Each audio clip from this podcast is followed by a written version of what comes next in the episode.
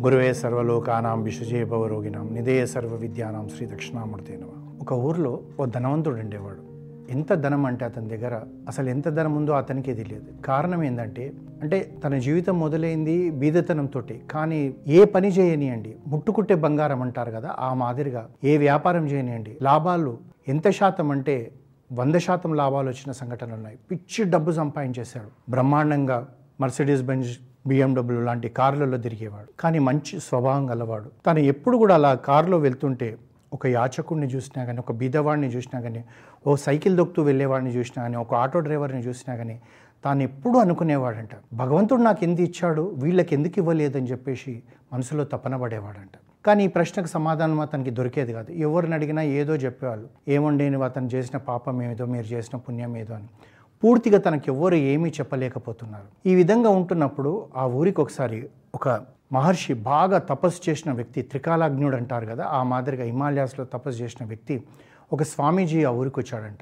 అందరూ వెళ్ళి అతన్ని దర్శనం చేసుకుంటున్నారంట. ఇతనికి కూడా తెలిసింది వారు ఏదైనా చెప్పగలుగుతారు ఏ సంశయమైనా తెలిపగలుగుతారు.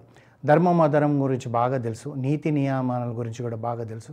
ఇవన్నీ విని అతను ఏం చేస్తాడంటే ఒకసారి అతని దగ్గరికి వెళ్తాడు. వెళ్ళినప్పుడు చుట్టుపక్కల అందరూ ఉంటారు. కానీ వారిని అడుగుతారు నాకు మీతో ఏకాంతంగా ఒక ఐదు నిమిషాలు మాట్లాడే అవకాశం ఇవ్వండి అంటాడు. అంటే అందరూ వెళ్ళిపోయిన తర్వాత ఒక రూమ్లోకి తీసుకెళ్ళిన తర్వాత ఆ మహర్షి ఈయన ఇద్దరే ఉంటే ఇతని ధనవంతుడు అడుగుతాడు స్వామీజీ నాకు ఎప్పటి నుంచి ఒక సంశయం. ఈశ్వరుడు నాకు ఇంత ధనం ఇచ్చాడు. ఎంత ధనం ఉందంటే అంత ధనం ఉంది నా దగ్గర. కానీ ఒక్కొక్కసారి నేను అలా రోడ్డు మీద వెళ్తుంటే ఒక యాచకుడిని చూస్తే నా మనసు బాధ అవుతుంది. తర్వాత ఒక బీదవాడిని చూస్తే అవుతుంది. దేవుడు వాళ్ళకి ఇవ్వకుండా నా ఒక్కడికే ఎందుకు ఇచ్చారు అని చెప్పి అడిగేటప్పటికి ఓ మంచి ప్రశ్న తను తెలుసుకోవాలనుకుంటున్నాను చెప్పి అతడు కళ్ళు మూసుకుంటాడు ఒక ఐదు నిమిషాలు. త్రికాలాగ్నుడు ముందు జరగబోయేది ఎన్ని వెనుక ఏం జరిగింది ఇవన్నీ తెలిసిన వాడు కనుక తనకేం చెప్తాడంటే కళ్ళు తెరిచి చెప్తాడు ఐదు నిమిషాల తర్వాత నాయన నువ్వు క్రితం జన్మలో ఒక యాచకుడు అంటే ఒక బిచ్చగాడి వింటివి అంటాడు. అనేటప్పటికి తను భయపడిపోతాడు. ఆ తర్వాత అండి అంటాడు నువ్వు ప్రతి దగ్గరే వెళ్ళి అడుక్కునేవాడివి. ఒకరోజు ఒక వ్యక్తి నీకు ఒక రూపాయి ఇస్తూ ఇస్తూ తన దగ్గర ఉన్న చిన్న పొట్లాన్ని మర్చిపోయి నీకు ఇచ్చాడు ఆ రైతు అని చెప్తాడనమాట. నువ్వు ఒక చెట్టు కింద ఉండి బ్రతికేవాడివి నీకు ఇల్లు అంటూ లేదు. ఆ చెట్టు కిందనే పడుకోవడం చెట్టు కిందనే నిద్రలేవడం కాలకృత్యాలు తీసుకోవడం వీధులలో వెళ్ళి అడుక్కోవడం ఇవి చేసేవాడివి. ఆ రాత్రికి నువ్వు వెళ్ళిపోయిన తర్వాత నువ్వు చూసావు ఆ పొట్లంలో చూసేటప్పటికి కొన్ని విత్తనాలు కనబడ్డాయి. ఏంటి ఆ విత్తనాలు అని చెప్పి నీకు ఆ విత్తనాల గురించి తెలియదు కనుక ఆ విత్తనాలు తీసి ఇలా చేతిలో పట్టుకొని నువ్వు ఉన్న ఆ చెట్టు కిందని ఇలా దూరంలో పడేసావు ఆ తర్వాత వర్షాకాలం వచ్చింది. ఆ తర్వాత చిన్నగా మొలకెత్తాయి. అవి ప్రాకుతూ ఈ చెట్టును ఆనుకొని పెరిగాయి. పెరిగిన ఏమి వచ్చాయంటే దానికి దానికి వచ్చిన పంట అంతా నీకు తెలియదు కానీ సూరకాయలు పండాయి దానికి. బోలెడన్ని సూరకాయలు పండేటప్పటికి నువ్వు వంట వండుకునేవాడి కాదు. ఎవరైనా అన్నం ఇస్తే అన్నం తినేవాడు ఎవరైనా కూర వేస్తే కూర తినేవాడు. అయితే సూరకాయలను ఏం చేయాలో నీకు తెలియక ప్రతిరోజు కూడా ఓ నాలుగు సూరకాయలు కొను కోసుకొని నువ్వు అడుక్కుంటున్న ఇంట్లలో వెళ్ళి ఆ భోజనం పెట్టిన అన్నపూర్ణాదేవి లాంటి ఆ తల్లికే అమ్మాయి ఏమనుకోకు నా నేను ఉండే దాని పక్కన ఈ సూరకాయలు పండాయని చెప్పి ఒక్కొక్కరికి నువ్వు ఆ సూరకాయ ఇచ్చేవాడు అంటే నీ మనసులో స్వార్థం లేకుండా సూరకాయ ఇచ్చావు. కొన్నిసార్లు నువ్వు సూరకాయ ఇచ్చినప్పుడు కూడా ఆ ఇంటి తల్లి నీకు ముద్ద అన్నం పెట్టలే. అయినా కానీ నువ్వు కించెత్తు కోపం తెచ్చుకోలే. కించెత్తు బాధపడలే. నేను మీకు సొరకాయ ఇచ్చాను మీరు నాకు అన్నం పెట్టలేదు అనుకోలే. ఈ రోజుకు నాకు ఇంతే ప్రాప్తం అనుకొని వెళ్ళిపోయావు కానీ ఎవరిని కూడా నింద వేయడం కానీ చేయలేదు. మనసా వాచా కర్మైన ఆ సొరకాయలు నువ్వు దానం చేశావు నాయన. ఆ చేసిన దానమే ఈ రోజు నువ్వు ఇంత ధనవంతుడు అయ్యావు అన్నాడు.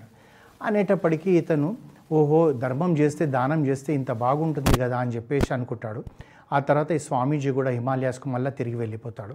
ఇతను ఆలోచిస్తాడు అప్పుడు నేను ఒక్క చెట్టు వేసి సొరకాయతోటే ఇంత పుణ్యము ఇంత ధనం నాకు వస్తే ఇంకా నేను ఎక్కువ సూరకాయలు దానం చేస్తే ఎలా ఉంటుందని చెప్పి తాను వెంటనే ఏం చేస్తాడంటే ఒక వంద ఎకరాల భూమి కొని ఆ వంద ఎకరాలలో సూరకాయ పంట వేస్తాడు.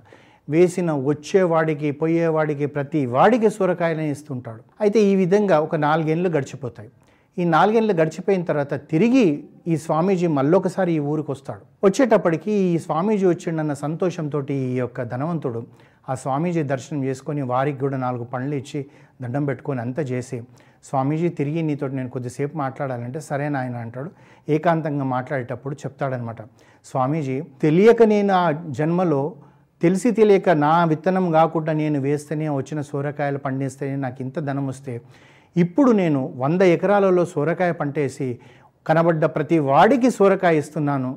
ఇప్పుడు నాకు చెప్పండి వచ్చే జన్మలో నేను ఎలా ఉంటాను అంటాడు. అనేటప్పటికీ ఆ స్వామీజీ కళ్ళు మూసుకొని త్రికాగ్నుడు కనుక తను కళ్ళు తెరిచి చెప్తాడు నాయన వచ్చే జన్మలో నువ్వు యాచకుడవై పుడతావు అంటాడు.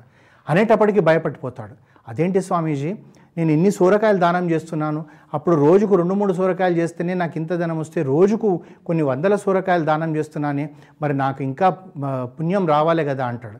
అప్పుడు చెప్తాడనమాట నాయన అప్పుడు నీ దగ్గర ఏమీ లేదు నీ దగ్గర లేనిది సర్వం నువ్వు ఆ దానం చేసావు కనుకనే నీకు ఇంత సంపద వచ్చింది. ఈరోజు నీకు కొన్ని కోట్ల రూపాయల అంత ఆస్తులు ఉన్నాయి కోట్ల రూపాయల ధనం ఉంది. కోట్ల రూపాయల భూములు ఉన్నాయి అందులో నువ్వు చేసే దానం ఎంత? అంటే నీ పర్సంటేజ్ ఎంత? నువ్వు ఆ చేసేది గోరంత కాదు. నీ దగ్గర ఇంత ఉంది. మరి గోరంత చేస్తే నీకు ఎలా పుణ్యం వస్తుంది నాయన?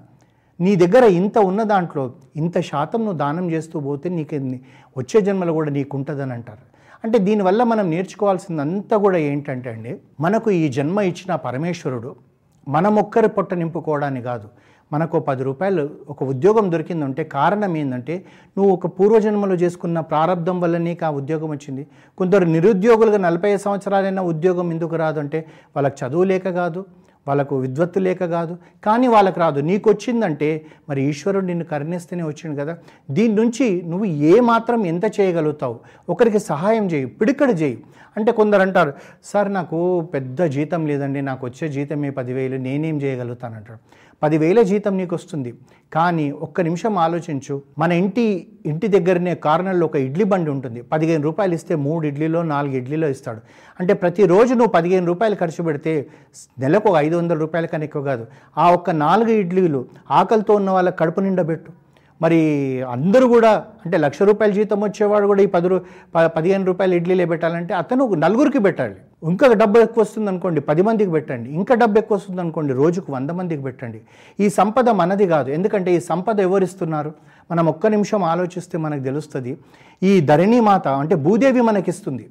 ఒక నిమిషం ఆలోచించండి. మనం ఇల్లు కట్టుకోవాలంటే మనకు స్టీల్ కావాలి భూమిలో నుంచే వస్తుంది.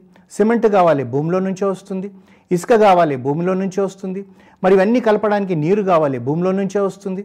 తర్వాత మనం వస్త్రం వేసుకోవాలి అంటే కాటన్ పంట వేయాలంటే భూమిలో నుంచే వస్తుంది. మరి మనం అన్నం తినాలి భూమిలో నుంచే వస్తుంది. మరి ఈ భూమి దేవి ఏ స్వార్థంతో మనకి ఇస్తుంది ఏది మనది కానప్పుడు మనము ఎంతో కొంత మనకు తోచినంత అంటే దీనికి లిమిట్ లేదు. తర్వాత ఇంకోటి ఎప్పుడు గుర్తుపెట్టుకోండి దానం చేసేటప్పుడు ఎదుటి వాళ్ళతో పోటీ పడకూడదు. అతనికి ఉన్నంత అతను చేస్తాడు నీకున్నంత నువ్వు చెయ్యి. అంతేగాని చెయ్యకుండా ఉండకూడదు. ప్రతిరోజు నువ్వు చేయాల్సిందే. మనకు అందు గురించే కదా భగవద్గీతలో శ్రీకృష్ణుడు పంచమహాయజ్ఞాలని చెప్తున్నాడు. అంటే ప్రతిరోజు నువ్వు కూడా ఒక అతిథి యజ్ఞం ఒక భూత యజ్ఞం చేయమంటున్నాడు. ఒక అతిథి యజ్ఞం అంటే ఏంది? ఒక మనిషికి అన్నం పెట్టు. మన ఇంటికి అతిథి వస్తలేడు. వెళ్తూ వెళ్తూ రోడ్డు మీద ఒక యాచకుడికి పెట్టుకు. ఒక భూత యజ్ఞం ఒక కుక్కకు పెట్టు. తర్వాత ఒక చెట్టుకు నీళ్ళు పోయి. అది భూత యజ్ఞం అంటే. ఇవన్నీ చేయకుండా నేను నా పొట్ట నా పిల్లలు నా భార్య నా ఇల్లు నేను అన్న విధంగా ఉండి నువ్వు కొన్ని తరాలకు అవసరమైనంతగా సంపాదన చేసి పెడితే కూడా రెండో తరం తర్వాత నీ పిల్లలకు పిల్లలకు పిల్లలు పుడతారో పుట్టరో అప్పుడు మరి బంగ్లాలు బిల్డింగ్లు ఇండ్లు అన్నీ ఏమైతాయో ఒకసారి ఆలోచించండి. ఉన్న అవకాశాన్ని విడిచిపెట్టకండి దానం చేయండి. ఆ చేయాలనేదే మనకి కథ నేర్పిస్తుంది. కనుక మనం ఈ విధంగా ముందుకెళ్దాం. హరిహోం